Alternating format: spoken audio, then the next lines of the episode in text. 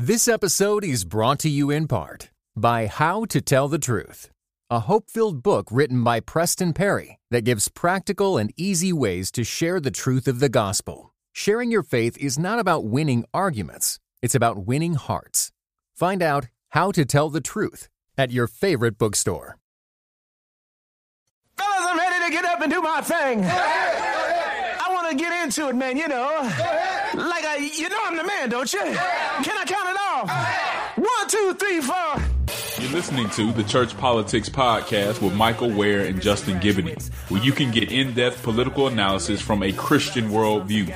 Transcend partisanship and political ideology with us as we seek true discipleship in the public square. This is the Church Politics Podcast with Michael Wear and Justin Giboney. I'm Michael Wear. Justin, how are you doing this week? Hope you were able to catch some football over the weekend. Man, did I? I really, uh, really enjoyed that Houston uh, KC game. Uh, it is amazing how KC came back from 24 points down and ended up uh, almost blowing right. them out. So that was uh, that was exciting. It was incredible. I couldn't. Uh, I was able to catch some of the game, but was also kind of running some errands and stuff, and it was amazing. You know, every time you check in at the score, you know, you'd have to do a double take and be like, you know, what's going on here? But I think Kansas City, especially, you know, I feel bad for Lamar Jackson and the problems he ran into. Uh, you got to think with uh, with with Baltimore out of the way, Kansas City, I think is not only favorites to to get the AFC Championship, but I but I think they uh, they might be the Super Bowl champions. It's possible. I mean, if if they get into a shootout and you can't stop that, uh, you can't stop that offense, you're going to be in trouble. Now, I do. I must admit, I do have uh, a connection to the Titans. You know, I was in I, I, was in Nashville for seven years of my life, and so I like the Titans too. Henry's uh, a hard runner, and hopefully, maybe they may be able to control the ball a little more against uh, KC. Yeah, but we'll yeah. see. Either way, it's going to be an exciting game, and I'm excited for this next round. Going to be great, and it'll be it'll be fun to see uh, uh, you know, it, it's good to see Rodgers be able to to get another go and see if you know he's he's kind of like the older the the elder left standing. Brady's out, Brees is out, so it's going to be fun to see if Rodgers can hold up against some of the some of the young guys. That's right. It, just in, uh, as per usual, we have quite a bit to talk about this week. Want to thank folks for your response to last week's uh, episode that which you know we spent a lot of time trying to trying to provide some some background and perspective on Iran. And we're going to start off this episode kind of continuing that situation with a bit of an update and really you know thinking about this in two parts. The first is you know what precipitated a lot of this, or what was a key sort of milestone on the march to where we are now, was the Iran deal, uh, and then you know the U.S.'s subsequent departure from the deal, pulling out of that deal, uh, which you know kind of started an escalation uh, between our countries. So we want to talk about that, and then of course we're going to discuss the uh, shooting down of the commercial airliner uh, and uh, the Ukrainian uh, airliner uh, and the fallout from that. But let's let's start with the Iran deal and uh, just give a, a bit of an overview for those who don't know. The the 2015 Iran deal, uh, which is known as the Joint Comprehensive Plan of Action, was a deal that involved uh, the U.S., China, France, Russia, the UK, uh, and then obviously the deal was with with Iran. And the the purpose of the deal was to impose restrictions on uh, Iran's development of a nuclear potential, uh, w- with the primary goal being to delay and create uh, uh, hurdles for Iran to be able to achieve a nuclear weapon.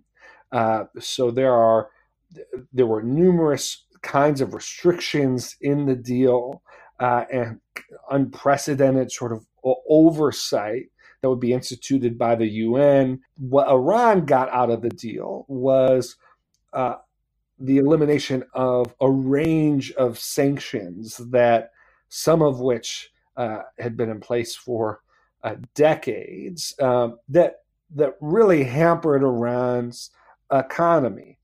Uh, and so in 2015, the deal was agreed uh, upon. There were some preliminary measures Iran had to take as a good faith sort of effort. The IAEA uh, substantiated that that Iran was was moving forward with, with those in January 2016, and, and the deal went into effect. Now, President Donald Trump, uh, during the campaign, he ran against the Iran deal, which of course was controversial uh, when when the U.S. agreed to to join the deal under President Obama. And, and Trump has always been skeptical of the deal. And uh, after sort of warnings and a, a lot of sort of uh, speculation that uh, that we would withdraw from the deal, uh, President Trump actually uh, took that step, and in uh, May of 2018, sort of officially, the U.S. withdrew. Uh, the allies, the remaining partners in the deal, particularly the European nations, France, Germany, UK, tried to find a way to hold it together. They created uh, they created a, a, sort of way for transactions to be made for trade to happen between their countries and Iran that didn't use the U.S. banking system, uh, but it didn't really hold up. Uh, and then the U.S. continued to put the clamps down, even restricting Iran's ability um, to export uh, oil to those countries. Uh, and so Iran was in the place of uh, having these agreements, having being a part of an agreement that uh, that limited their ability to uh, develop uh, nuclear weapons, to, uh, limited their ability to stockpile uranium, etc. Uh, and sanctions were being put back in place. Their economy was not able to grow in the way that they had in the way that the the, the deal sort of set uh, their economy uh, up to grow and to take advantage of markets that had previously not been available, uh, and this led to a series of of escalations, some of which we uh, talked about uh, talked about uh, last week, and you know it's part of a timeline that that brings us to a U.S. drone strike killing Soleimani that that's an overview of the of, of the Iran deal. Now, I should say, critics of the Iran deal say that you know there are a number of critiques. One is that it, it it's the Iran deal is about Iran's nuclear uh, nuclear program. It's not about other weaponry they may have, including ballistic missiles.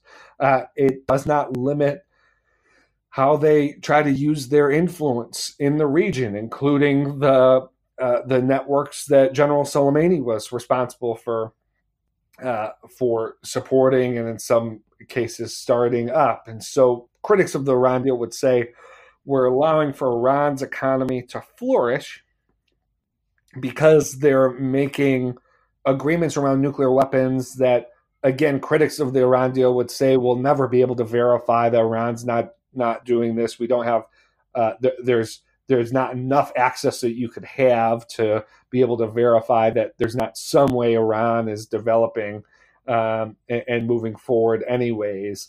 Uh, and now they have a growing economy that's supporting their their endeavors around uh, uh, in, in, the region, including uh, contributing to, uh, to, to groups that have that have harmed our troops in Iraq.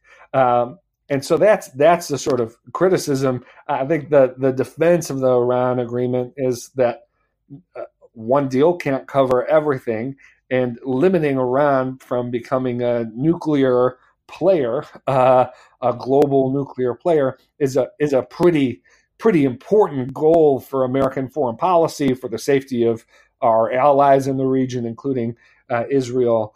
Uh, and, so the Iran deal is, continues to be a tense point of disagreement. Uh, most of the Democratic candidates running, if not all of them, uh, say that if they were elected, they would uh, re enter the U.S. Uh, into the uh, Iran deal. Uh, obviously, Donald Trump is going to uh, uh, claim that uh, recent events show that he was right to pull out of pull out of the deal. That Iran is sort of by nature a um, an anti-American actor that we should not be allowing to gain uh, economic uh, growth and increase its influence in the region. So, so that's that, that's sort of the at least that's my overview of the Iran deal. Justin, what did I miss, and and, and what do you think?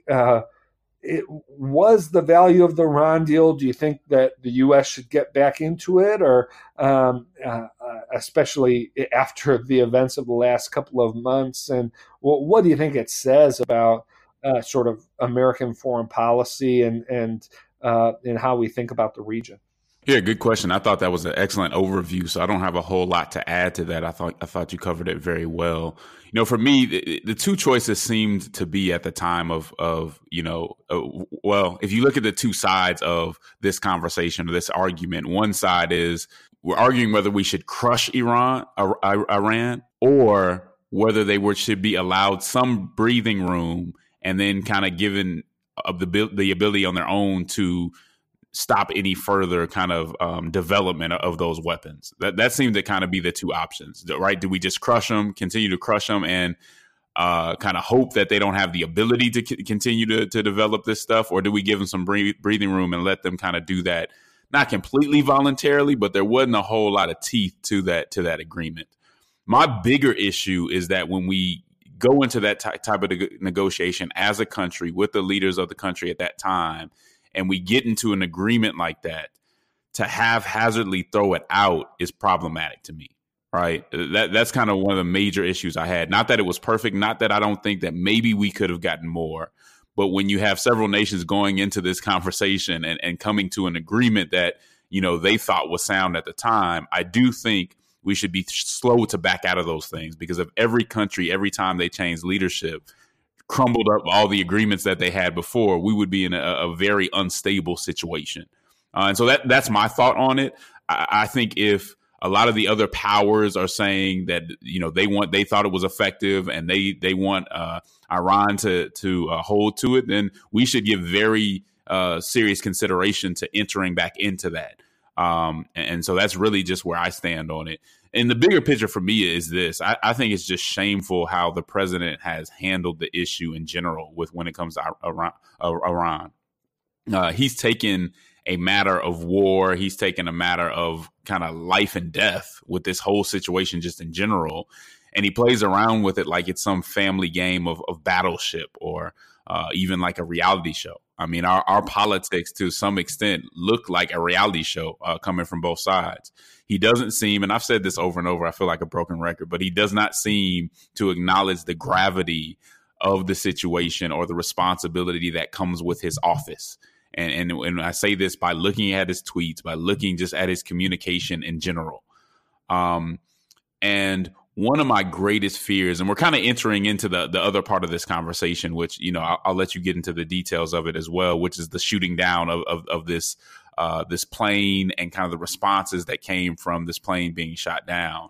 Um, one of my greatest fears about the left's response to Trump from the beginning, and I've said it on the show, was that they would respond in kind.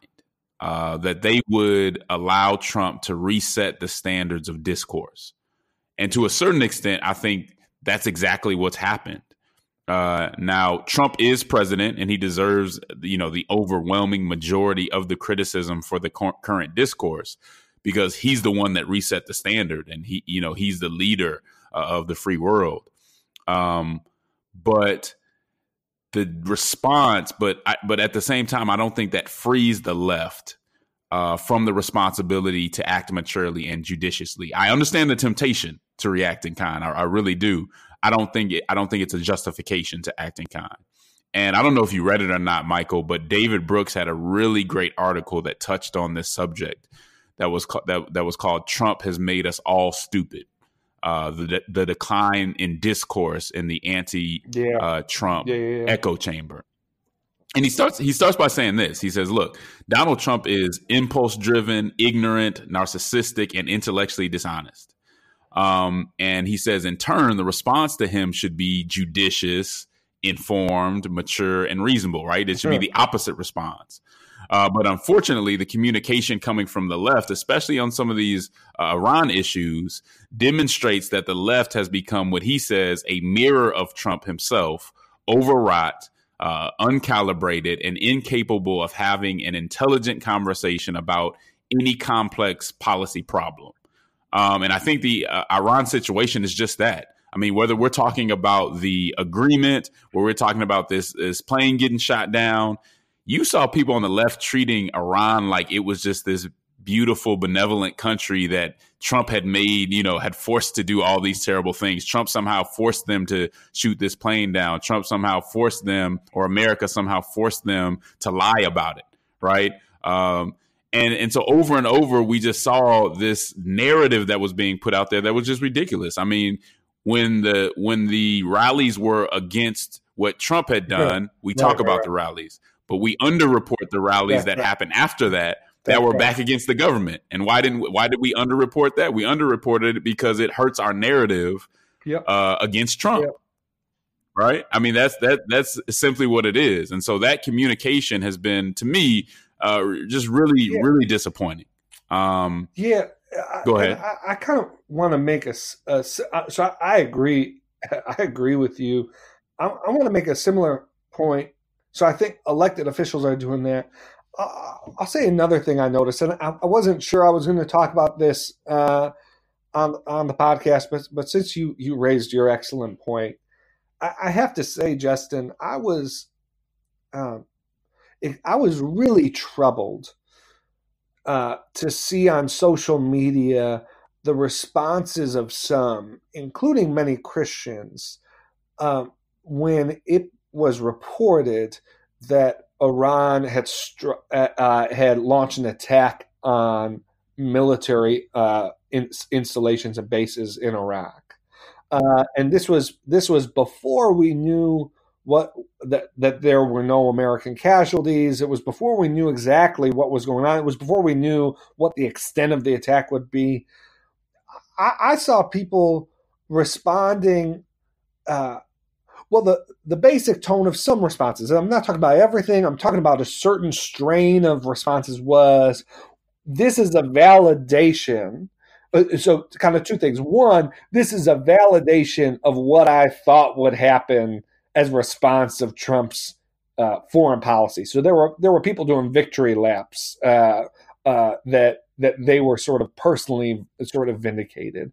Uh, and then I I saw number two folks going directly to sort of the electoral implications of of it. Uh, you know, tr- no way Trump's going to win re-election now. Uh, that that that that this has happened. This is spinning wildly out of control.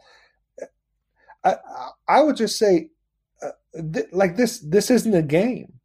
Uh, th- there were th- there was a period, and I, I retweeted someone who said, uh, you know, uh, and I saw this tweet in the midst of all the tweets about sort of the political prognostications and all this. Uh, someone tweeted, you know, I, I, have a I have a family member who's at the base that that that the Iranian the Iranians are attacking right now. Please pray for them. And it was just a really sobering reminder. This isn't this isn't a game, and particularly for those who who don't ha- who don't do politics for a living. Uh, I I just I, I, worry, Justin, about what uh, sort of political media is doing to folks when we respond to an attack on an American base with political prognostications and sort of victory laps about how great our our political sensibilities were that oh uh, you know Trump's such an idiot he should have seen this coming. Why, you know, uh, of course, this is what the Iranians are going to do. Uh, like, like, how about we wait and find out if if anyone's been been murdered yet? Like, how, how about we wait and find out if if if if if our our troops are okay before figuring out what the electoral consequences are. Now there are there are people who you know there are people who write on the election and it's their job to do that I would just like to remind uh, folks who that's not their job that it's not your job like you don't have to you don't have to think about things that way and there's something that's deeply unhealthy when you have a society of electoral pundits and folks who when they hear america has been attacked that that's their line of thinking uh, and so that's related to, to, to what and you were talking yeah, about. I think that's exactly right, Michael. And listen to how we actually address it. We address it with snark. We address it with clapback. And it really seems like this is, we address it in a way that right. you would see on a reality show. And I'm talking about pundits and all these folks who are very intelligent and all this stuff. They really address things like you would see people going back and forth yep. on a reality show. it's it's crazy to me. And to get back to what David Brooks was saying, I think he hits it on the head. He says, you know, on the left, hating Trump uh, together has become the ultimate bonding, attention grabbing, and profit mechanism for those of us in the anti Trump world. He goes on to say, and I think this is very important. He says, most of this week's argument about the Middle East wasn't really about the Middle East, it was all narcissist- narcissistically about ourselves. Democrats defend terrorists. That's what the Republicans were saying. Republicans are warmongers. That's what the Democrats are saying. Actual Iranians are just uh, are just bit players in our imperialistic soap opera, the passive reci- uh, recipients of our greatness. Uh, and it's and then he goes on one one last part of this. He says the world is more complicated than this cartoon. Love him or hate him, Trump has used military force less than any other president since Jimmy Carter. When it comes to foreign policy, he is not like recent Republicans, right? And so you have to deal with it. We can say right. that he he made the wrong move here, but to say that he's always and that he escalated things that he when he didn't have to. But for Democrats to say that he's the biggest warmonger and all that, it's just not true. Let's deal with the facts because when you don't deal with the facts, you lose credibility. And we're dealing in this cartoon, this uh, TV reality show kind of back and forth, and all it does is weak is is make the discourse more and more toxic. And some of the people who I see who should know better, who have been a part of, of government at high levels, who have been in administrations and had serious jobs, to talk about politics and international strife in the way that they do for their own purposes is really, really sad. Yeah, I, I agree. You, you know, I, two people who stuck out, and certainly there were others, but two people who stuck out to me who, who made positive contributions uh, would be David French at uh, what is it, the Dispatch? Um, yep, that's and, it. And then Yashar Ali, uh, who tweeted out an incredible thread over the weekend about his conversations with uh, Iranians about what was what was happening and, and, his family background and what he saw as someone who's a part of generally progressive kind of conversations. And he he called out some of exactly what what you were just talking about, sort of. Uh, the, the, the fact that so much of the conversation wasn't about the, the welfare of the Iranian people. Uh, he, he pointed out the fact that when, when the Iranians were protesting in a way that might benefit sort of uh, or support narratives the left liked about Trump, then you know it was all over and people were lifting it up. And when the Iranians were protesting about something else, uh, it, it, it, was uh, uh, people were people were more quiet, and and, and he pointed that out. So you, you know I, I want to make sure we're not. I want to make sure, since I said negative things about some of what I was seeing on social media, I, I was also heartened to see folks like David French Yashar Ali and, and, and several others who I think you know made made positive positive contribution. Yeah, there, there were definitely some sober voices, and you're just thankful for those so, sober voices, and just kind of wanted to go to some of those other folks and say, "Hey, man, people are listening to you. Yeah, right. you're, you're you're framing the way that people see these issues, and there's plenty of stuff to attack Trump on, especially in this situation. But when you attack stuff and, and you take it to a place where it's not necessarily credible, it's more creative than credible, as we used to say, yeah. then you're actually hurting the conversation. And for some reason, people don't get that. But speaking of credibility, I don't know if you saw this or not, Michael, but a, there was a recent uh, Pew Research poll that I think came out uh, this weekend where people from different countries were asked how much they trusted different world leaders when it comes to international affairs. Hmm. Now, probably this probably won't surprise anyone, but only about 29% of the people that were asked the question trusted Trump when it came to international affairs. Goodness. The person that came out on top is somebody that I talk about uh, quite a bit is Germany's uh, Angela Merkel. Yep. Uh, she came out with almost 50% of the people saying that they trusted her when it came to her decisions. Nobody really got much over. I don't think anyone got over 50%, but she came out uh, even she came out the highest out of all the, the, the names that were a part of it. Um, and I don't think this means that people agree with every decision she makes. But what I think this says about Merkel and the things that I've really admire about Merkel is that she conducts herself in a mature and judicious manner, right? Yeah. And you can see that even if you don't speak the same language as her, right? Right. You can just see it in how she conducts herself, how she responds to Trump, how she responds to things like this, uh, what's going on in, in Iran. She's a different kind of leader. And I think the people were right to choose her as the person that most stood out on this. And it would help our uh, our president, number one, but it would also help the candidates that are running to be the president to look as, at her as a model of how they should go back and forth because they do. And we talked about this last week. They feel like they have to respond to everything quickly and they have to have this clapback that shows that they're the ones that, are, that can really try to hurt Trump. Uh, and, and it's unfortunate. I think our elected officials and our candidates need to follow what I'll call the uh, Merkel standard of professionalism. Uh, before you tweet or post anything, you should ask yourself, is this something that uh, Merkel would say? Now, if not, then keep it to yourself, really, because some of these folks, if if they would talk like they're talking now, 15 years ago, people would look at them like it was they were completely unpresidential. Right.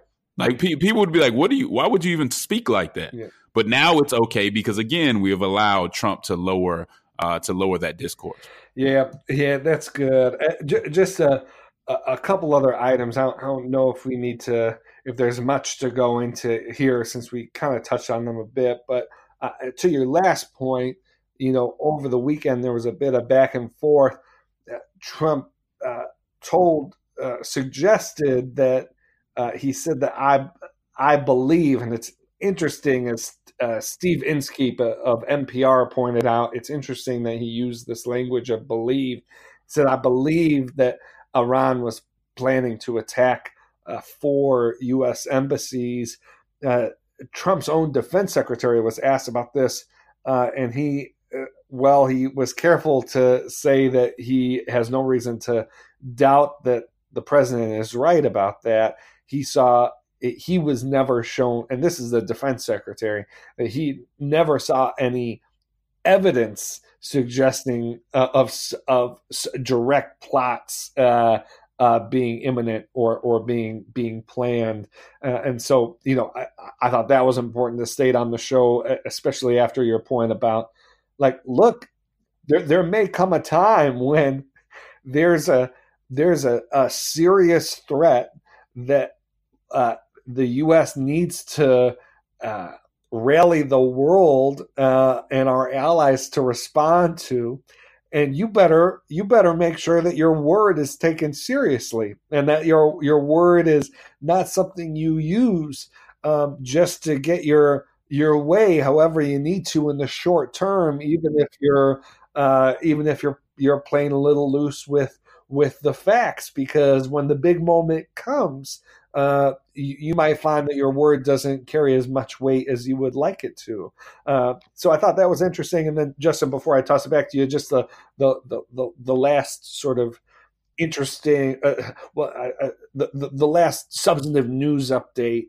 Uh, since the since our last episode was uh, Iran, just so folks have the news, Iran, uh, a Ukrainian passenger jet was was shot down. Iran admitted that it was that that they did in fact shoot it down. They blamed human error and of course blamed uh, uh, America for uh, for I, I, I, don't know uh, the quote U.S. adventurism. I, I don't understand. Like you, you ought to be able to like is he saying that the US made us nervous and so our and so we accidentally shot down this this jet that's not acceptable um, the Iranian officials expressed uh, significant contrition. The commander of the IRGC uh, said that in in all my lifetime, I haven't been as sorry as much as now. Never. I wish I had been on board and burned with them.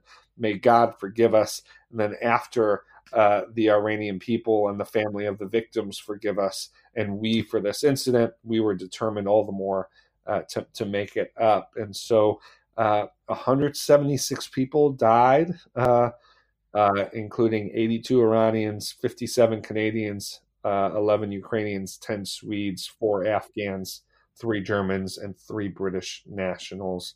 So a, a very, uh, very sad event. I mean, I, I, I, was I was being a little. I, I think Iran has to take responsibility for its misuse of its of its weapons, and they're often sort of uh, uh, bloviating about how sophisticated their weaponry are, uh, uh, uh their their sort of defense capabilities are. So this is uh, like you have to take responsibility for the mistake. You can't blame America, but but this clearly comes out of an environment in which tensions are high, and when tensions are high, a, a lot of a lot of mistakes that can be made, which isn't to sort of I'm not trying to shift blame, but it's just it's just the the the the, the fact that when when you uh, when you have ex, uh, uh, an acceleration of uh, of conflict, uh, bad bad things happen.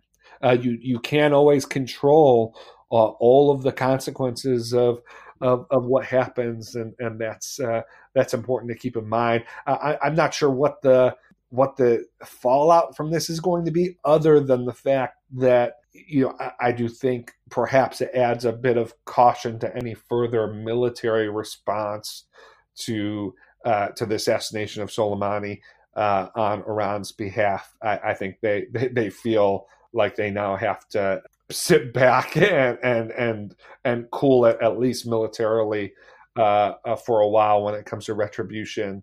Uh, but but I, I, could be wrong there. Uh, Justin, before we move to the next segment, just with with those two news updates or anything else regarding this situation? Anything uh, else you want? Yeah, just just to close it out. I mean, you mentioned a few people that did a, a, good job, and while a lot of the presidential candidates, along with the president, I was kind of disappointed in how they handled it. I think Biden, Joe Biden, stuck out a little bit because yeah. I did. I think he seemed like the adult in the room. He didn't. In fact, he said, "I'm going to reserve judgment a couple times and let let's see what what's actually going on. That's I want to know what's actually going idea. on before I just comment." Yeah, yeah who who would have thought of that? A, a president, a presidential candidate uh, trying to be judgment. judicious yeah. and actually actually know they, they actually know the facts before they make a comment. And so I, I, I do want to point that out. I thought Biden was very adult within this conversation. He had critiques of Trump but he didn't jump into some of the craziness that I saw. I mean, Warren, Buttigieg, and a couple other folks. It was like, come on, guys. Yeah. Um, I would also, but I also say this: the, the lesson that I think comes from this is what we saw was that a lot of partisans on both sides were trying to use the Iran situation to further their narrative, right? And, and Michael hit on this a little bit. This proves me right because, and yep. when you're doing that, you're not thinking about the people that are affected by it. Yeah. So I think the lesson that we can all draw from this is when serious situations are going on, it is not about your narrative. Put your narrative aside. Yeah. Look to the facts, look to your compassion because I'll tell you, trying to maintain your narrative whether it's a progressive or a conservative narrative can really compromise your compassion. Yeah. Because you're trying to make sure that you show why you're right, why your camp is is uh, totally right and the other camp is totally wrong, and you miss the people right? You got to put skin on some of these issues and you you you fail to put skin on some of these issues when it's all about furthering your narrative. You will block out the things that go against your narrative and you will sometimes overemphasize the things that go with your narrative. Yeah. and hopefully we can come out of this conversation or this issue uh, and, and kind of correct that from here on out. Yeah I think that's good. All right, we're going to take a quick break. When we get back, we're going to discuss uh, Speaker Pelosi moving forward, uh, sending the articles of impeachment to the Senate and, and how that might play out. And we'll also talk about uh, Texas Governor uh, Greg Abbott's decision uh, not to accept new refugees in Texas. This is the Church Politics Podcast.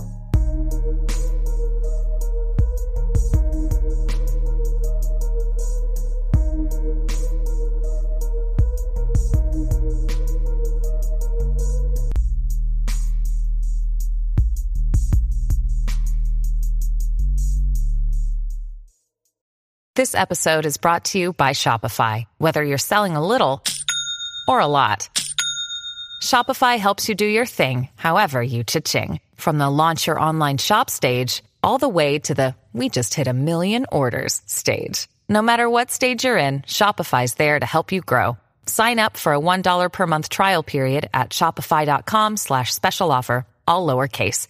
That's shopify.com slash special offer. We're back. This is the Church Politics Podcast. Uh, Justin, this week could be a, a, a big week uh, with the impeachment process. Uh, Speaker Pelosi is suggesting that she will send over the articles to the Senate. For, for folks who sort of don't know, and it is confusing, and it doesn't happen that often. So it's not exactly like a, a process of government that we have a lot of experience and sort of uh, uh, a lot of occasion to sort of revisit. Uh, but uh, the impeachment is basically a two step process uh, in the House. Voting on the articles is sort of the first step but then the House appoints uh, managers to basically act as really the the, the lawyers, the prosecutors uh, for the case uh, in the Senate. Uh, uh, again, you know what what typically would happen is you know the American people would see a, a kind of trial, a presentation of the case from the House for the Senate to to vote on. That vote hasn't taken place yet. That's what's supposed to happen uh, this week. Speaker Pelosi has thus far refrained from taking that vote in order to, as she's been quite explicit about, which is, you know, interesting, um, you know, to maintain maximum leverage on McConnell uh, so that uh, McConnell will set up the trial in a way the Democrats deem to be sort of the most uh, you know, fair. Uh, it, not only does that not seem to be working, not only Justin does is this not uh, something that was unforeseen. I mean, the whole time the debate about moving forward with impeachment has been the fact that it seems a fait accompli that uh, well i guess the opposite of it, it, it, seems, right. it seems it seems determined it seems obvious that it's not going anywhere in the senate regardless even if there was a trial the fact that you were going to get enough republicans to support it uh, and so part of the big debate this whole time was you know uh, does this end up in a place where the american people feel like uh, all of this attention and all of this energy was being sucked up in something that Democrats in the House knew wasn't going to have uh, the the ultimate effect that an impeachment process is supposed to have, which is the removal of, of, of a president, um, and that's sort of where the expectation is.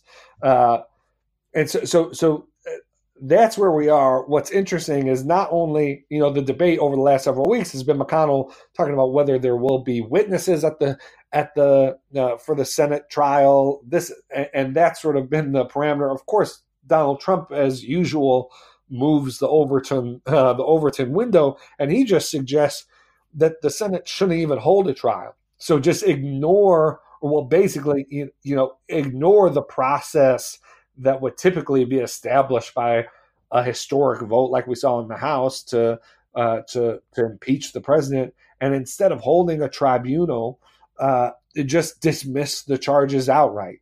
Uh, and Trump says that this this will uh, this will send the message that the partisan vote in the House uh, doesn't even sort of earn the respect of the Senate and doesn't sort of deserve the respect and recognition of the American public. So uh, you know, I, th- I think we're going to have like a week of you know, not the most heartening kind of kind of political exchange, you know, focused on, you know, what's what's good and true, Justin.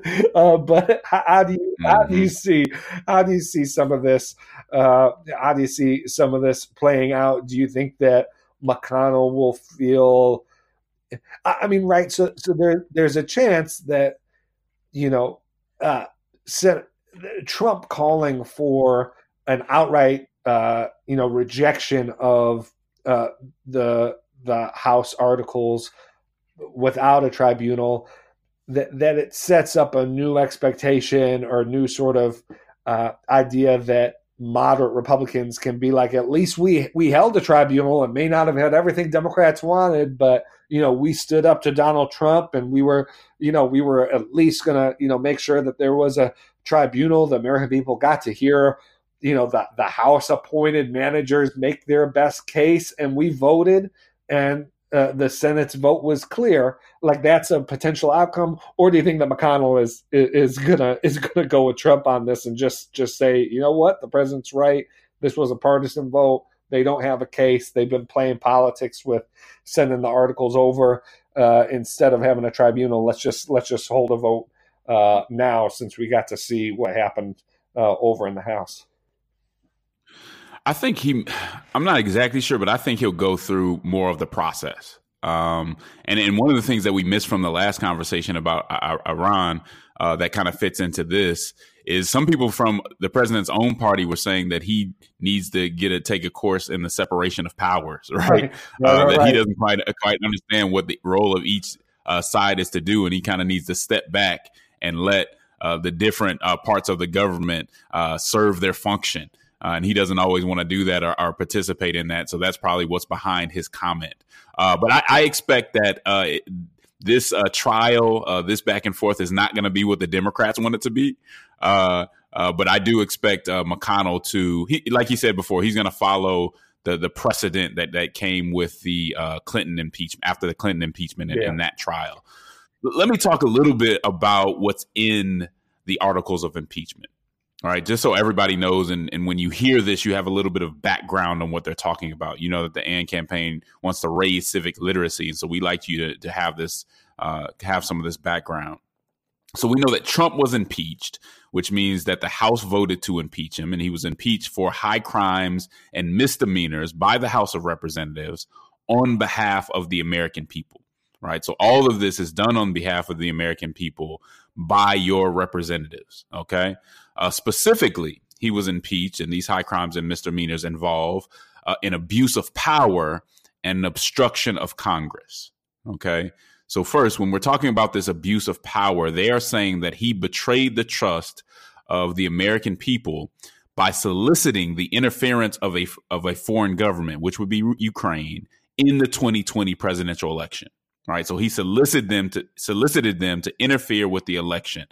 Um, Ukraine, uh, basically, he wanted Ukraine to make an announcement that there would be an investigation of Biden, and that would have helped his election prospects, right? So he's he, he's uh, using a, a, foreign government to help his election uh, prospects, and when he's doing this, he use he uses taxpayer funds to entice them to do his bidding right? Now, those are the allegations. I guess you could say they're more of alleg- more than allegations, at least on the House side, because the House voted to impeach him for those reasons after uh, I think a, a, two month long or something like that uh, investigation.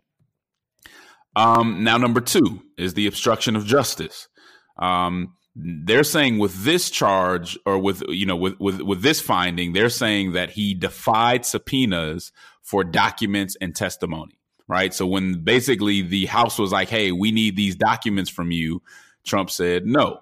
Uh, when they said, hey, we need Bolton to testify and this person to testify and that person to testify, uh, Trump said no. Right. So that's obstructing. And what obstruction is, is it's keeping the other side from finding the facts. Right. Anytime that there's a trial, trial should always be based on facts and there's a fact finding period.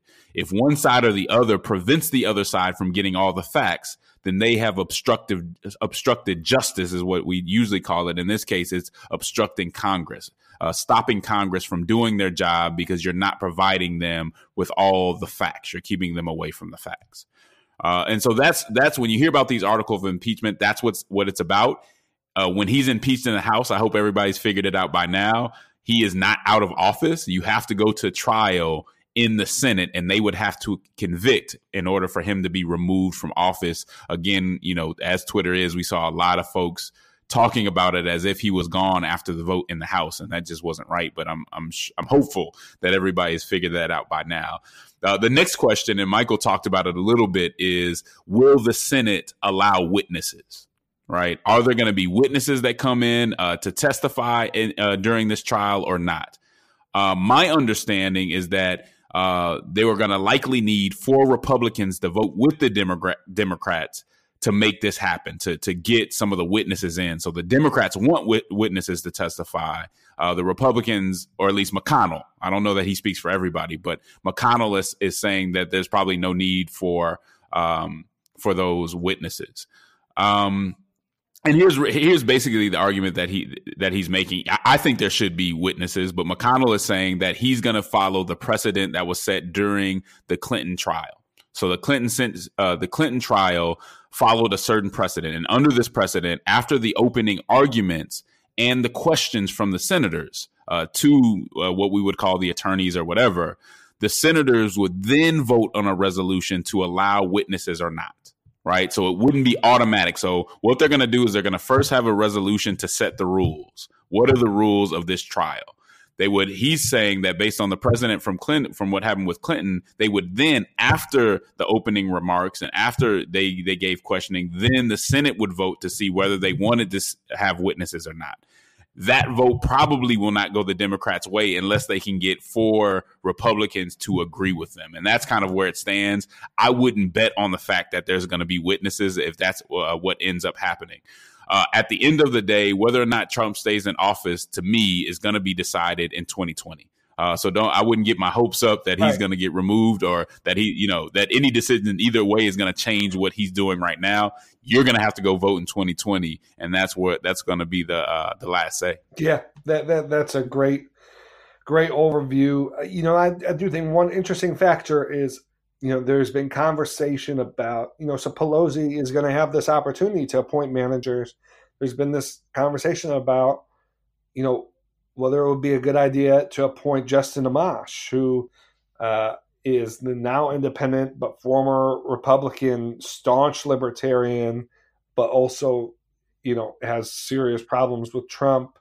Uh, w- whether uh, he will be one of the managers.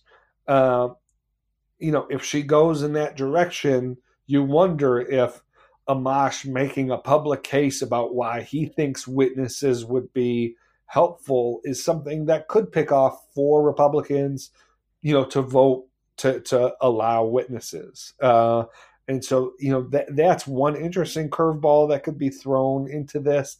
Obviously, the because Justin Amash left the Republican Party, the vote uh, in the House was uh, was uh, only Democrats voted for the articles.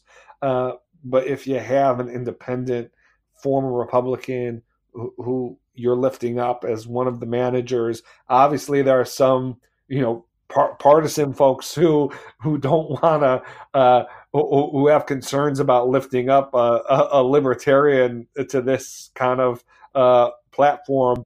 I, actually think would be a great idea. I think would you know it would. Uh, uh, affirm the message that this is about more than partisan politics, which I think, uh, which I think uh, Speaker Pelosi has done a pretty good job of asserting. I think some of the others in the caucus have could could, uh, could, use some work on on that, uh, and and then it could put you know interesting pressure on uh, on Republicans for a vote like this, and maybe even uh, when uh, when it comes to voting on on the articles. but it, it's going to be interesting to see how this plays out. Another interesting sort of wrench in this whole thing is, uh, you know, this if there is a tribunal, it, it could take place over the most critical weeks of the Democratic primary process in a in a primary where we still have multiple United States senators running, uh, including uh, Bernie Sanders, who what who some would consider to be uh, the front runner in the race right now, uh, who might not who might you know be have to leave the the campaign trail uh, to to to to fulfill their duties in the Senate. Obviously, that's not you know that, that they have to they have to do their uh, their duty. It, it, I'm not uh, I'm not suggesting that they should do otherwise, but it is going to be an interesting factor in how in how the presidential race uh, unfolds over the next uh, month or two. All right, well, we're going to uh, take one more quick break. And when we get back, we're going to talk about the recent decision in Texas. This is the Church Politics Podcast.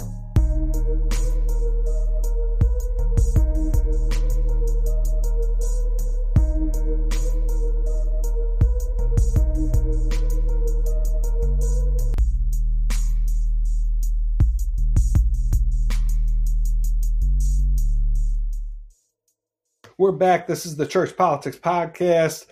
Justin, on Friday, Governor uh, Texas Governor Greg Abbott announced that his state will not accept new refugees in 2020. Uh, this is uh, governor Abbott is the first governor to ba- basically take up the opportunity that President Trump offered when he signed an executive order uh, in September that allowed for uh, states and municipalities to, to basically have to opt in uh, to uh, resettling refugees, uh, which puts uh, political burden that was not previous there on on elected officials to affirmatively say that they're going to accept refugees like it's a like it's an open question. Governor Abbott again is the first to take up uh, President Trump on, on, this offer, the first state to uh, categorically reject refugee resettlement. Now, Governor Abbott says uh, that this is because uh, Texas has taken on undue sort of uh, responsibility when it comes to refugee resettlement. Uh, since uh, fiscal year 2010, more refugees have been received in Texas than in any other state, Governor Abbott said. And in fact, over that decade, roughly 10% of all refugees resettled in the U.S. have been placed in Texas. Uh, he then went on to uh, blame Congress for its failure to pass immigration reform and protect the border for uh, his his uh, his decisions uh, to to uh, to reject refugees. Now, an array of faith-based groups like World Relief, like Lutheran Ser- Services, Church World Service, have obviously come out and criticized Governor Abbott. Democrats have been very vocal. The, the basic argument uh, being that you know these are refugees who, by definition, are seeking refuge, and it's uh, it, it, goes against uh, you know quote unquote our values to uh, to to reject uh, reject these refugees. Uh, Justin, you know, uh, what what do you think of this decision? Do you think Governor Abbott uh, has a point, or uh, or or do you think he's made the wrong decision here? Yeah, I, I think he's made the wrong decision, uh, and I think he has a point. right, uh, my default position here is to accept refugees if at all possible, because as you said, by definition, right? They are seeking refuge, uh, and if we can accommodate that in any way, I think we should we should do our best to to do that.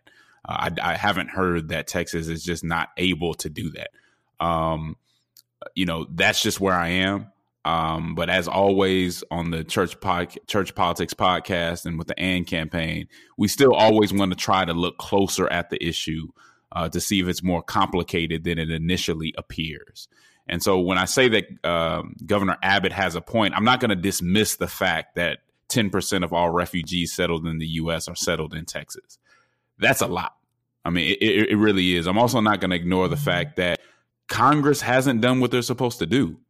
Um, they just, it, that's just a fact. They haven't done what they're supposed to do. We don't have comprehensive immigration reform, and that's part of the problem. Um, this is a you know Texas is a border state, and so the border border states have to deal with the reality of immigration, all this stuff, a lot more than we do. Some of us are dealing with it more in theory, and and it sounds good, but it can be quite a burden on some of these states. So I don't want to dismiss that. I think I think that'd be a mistake to just say that's really not a big deal. But what I do want to do is I want to spread out the blame a little bit. Uh, because again, our federal law when it comes to immigration is trash. It's just inadequate um, uh, because DC can't get it together. So the burden is unfairly on border states. And so he again, I'm going to say that he does have a point. It is an unfair burden on them because the federal government hasn't done what they're supposed to do, what they're elected to do in that regard. So I give him that. I think that is a good point. Uh, at the same time, I don't necessarily excuse Texas, uh, but if you're mad at Abbott, then you should be mad as well at, at your federal politicians who haven't gotten comprehensive immigration reform done, right? Because Republicans right. want to use it to rile up their base. It's still, I mean, it's, it still just confuses me that that's the the the the Republican base. That is their number one issue. That's the number one issue out of all the stuff that's going on. The number one issue that gets them mad is that immigrants right, right, are coming into this country and how they're coming into this country. The number one issue right? And so that's used by Republicans to rile up their base because they know that. And then on the other side, you have Democrats who talk about the issue foolishly, uh, and they talk about it in what amounts to open borders. None of neither of these positions helps us get to a reasonable conclusion, right? And, and, so I think you can place some of the blame on the people in D.C., and that's a point that he that I think he makes fairly well. Um, we've got to take responsibility for that. You know, if there's folks that have been in office a long time who would rather rile up their base or make sure, you know, the far left or the far right thinks they're they're they're cool and they're saying the right things, than to actually get something done. And this is where governing is important. And this is why you can't govern while trying to please everybody on the further side uh, of, of your side of the aisle. You can't govern like that sometimes you have to get things done or you end up in situations like this. So Texas should do the right thing. I think it sends the wrong message. I think it's unfortunate because people could really suffer because of the decision they're making. But DC and our federal elected officials, um, their their hands are not clean on on this one either. Yeah, I mean, yeah. So, uh, so I, I, think that's all. Uh, the only thing I have to add is, you know, if, if, if Abbott's problem is Texas is disproportionately taking on, I mean, one way he could have made his point differently is to, you know, say that we're. I mean, he zeroed it out. I mean, he did say we're we're only going to accept, you know, a, a, number of refugees commensurate with our population or anything like that. So I, I think that there were. Uh, you know, a, a, range of, of options he, he could have taken. Uh, but but yeah, uh, Justin, as you so uh, as you so well uh, p- pointed out, immigration policy has been one area in which the dysfunction of our government is is most clear, and and border states like Texas do suffer because uh, uh because immigrant you know they carry the brunt, and you know uh, politicians that aren't on the border that don't have uh, as much direct sort of interaction, don't don't have as much to uh, as much on the line, get to demagogue around the issue and know that their state isn't going to have to deal with it directly, uh, but it makes for good politics. And so I, I don't see. I've been waiting for you know the fever to break on this. You know now it's been almost two decades, Justin, and I, I just don't see you know don't see a, a, a path forward. I, I don't see. Um, it's hard to imagine an outcome in this election that uh, that that leads Republicans to feel like they don't have to uh, continue to take on the posture that that, that they've taken up to this point. But we'll uh, we'll just have to see. I, I do think it. I will say I'm grateful for the faith based organizations that have spoken out uh, on this, and hopefully uh, negotiations will be able to take place. Uh, so that I mean, obviously, Texas is just you know an, important state uh, uh, for for this issue, and so hopefully, negotiations will be able to take place, and and uh, and Governor Abbott might be able to, to, to change his mind on this one to some extent. Yeah, I would hope so. and and just for a resource for people on this particular issue, uh, I have a I have a friend who who's actually you know teamed up with the AND campaign on some things named Rondell Trevino, and he runs the Immigration Coalition, which is a coalition hey, yeah. that deals with some of these immigration issues in a real way, and it's in a Christ centered way. Uh, he he's a guy who is is very reasonable about it, but is really imploring Christians to be compassionate when it comes uh, to Im- immigrants. Like have compassion, but at the same time, be realistic and understand that there have to be rules on the border, right? You can't just say, "Hey, everybody just come," and there's no rules and no kind of, you know, no no kind of standards set. So I think he approaches it in a very thoughtful way, but even more in a faithful way. So please look into the Immigration Coalition, my man uh, Rondell Trevino.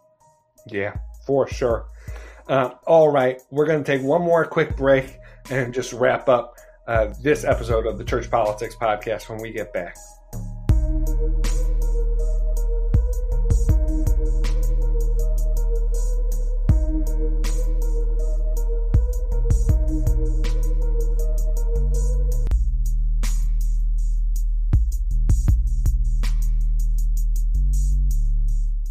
This is the Church Politics Podcast, and Justin, as we end this episode, uh, it, the the the news just broke that uh, Senator Cory Booker has dropped out of the 2020 uh, race, uh, and so we saw late last week Marianne Williamson made it official and, and dropped out. Now Senator Booker, it, the, the, race really seems to be narrowing down.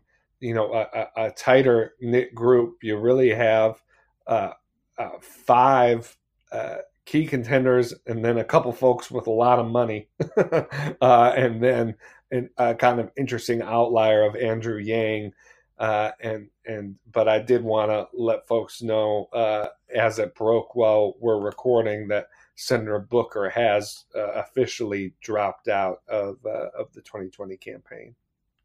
Yeah, I think we kind of saw this coming. Um, I, I, you know, I, I think that uh, there's still a future for for Cory Booker. Um, that you know this may not be his last shot at it, but unfortunately, just the way things were going, he just could not get a leg up. I think we kind of saw knew this this moment would come pretty soon. Yeah, for sure. It's uh interesting to, th- and we've talked uh, on this show and on the Faith 2020 podcast a bit about why he hasn't caught on. But I have to say, uh, you know, I think that there are, are, a lot of reasons. I do think that there is a bit of an authenticity issue, uh, uh, but but uh, it is one of the bigger mysteries. Uh, uh, something that isn't. I haven't found a completely satisfactory explanation uh, yeah, as to why he wasn't able to gain traction a- at all. And I, I, think it's something that uh, hopefully uh, we'll see some significant reporting on or, over the next few weeks. Uh, Justin, we covered a ton in this episode. Is there uh, anything that you want to uh, shout out before we before we uh, land the plane? Yeah, I would just say this, uh, and I've said it before. You know, there is no "and" campaign without you. Uh, don't be satisfied sitting on the sidelines and hoping me, Michael, and, and our leadership council can take care of all of this ourselves because we can't. Uh, we need you. We need you to get involved with the AND campaign. We need you guys to start chapters and to really uh, spread the word uh, to people in your church and, and, and people that you fellowship with about what the AND campaign is, is trying to do. This organization does not grow without you, and we love you to be a part of it if if you uh, share our convictions and our compassion when it comes to politics. So we invite you into that. If you want to find out more about the AND campaign, you can email us at engage andcampaign.org, but you have to get involved. Uh, we can't do it for, our, for ourselves. We're trying to embolden you and encourage you to get involved and stand shoulder to shoulder with us. That's a great place to end it. This is Church Politics Podcast. Thank you so much for listening in. We'll see you next week. Came out of Nazareth. This is the groove. Tell me, yeah. I'm schooled in the ways of runaway slaves. I'm brave. I'm unchained. I'm Frederick Douglass with a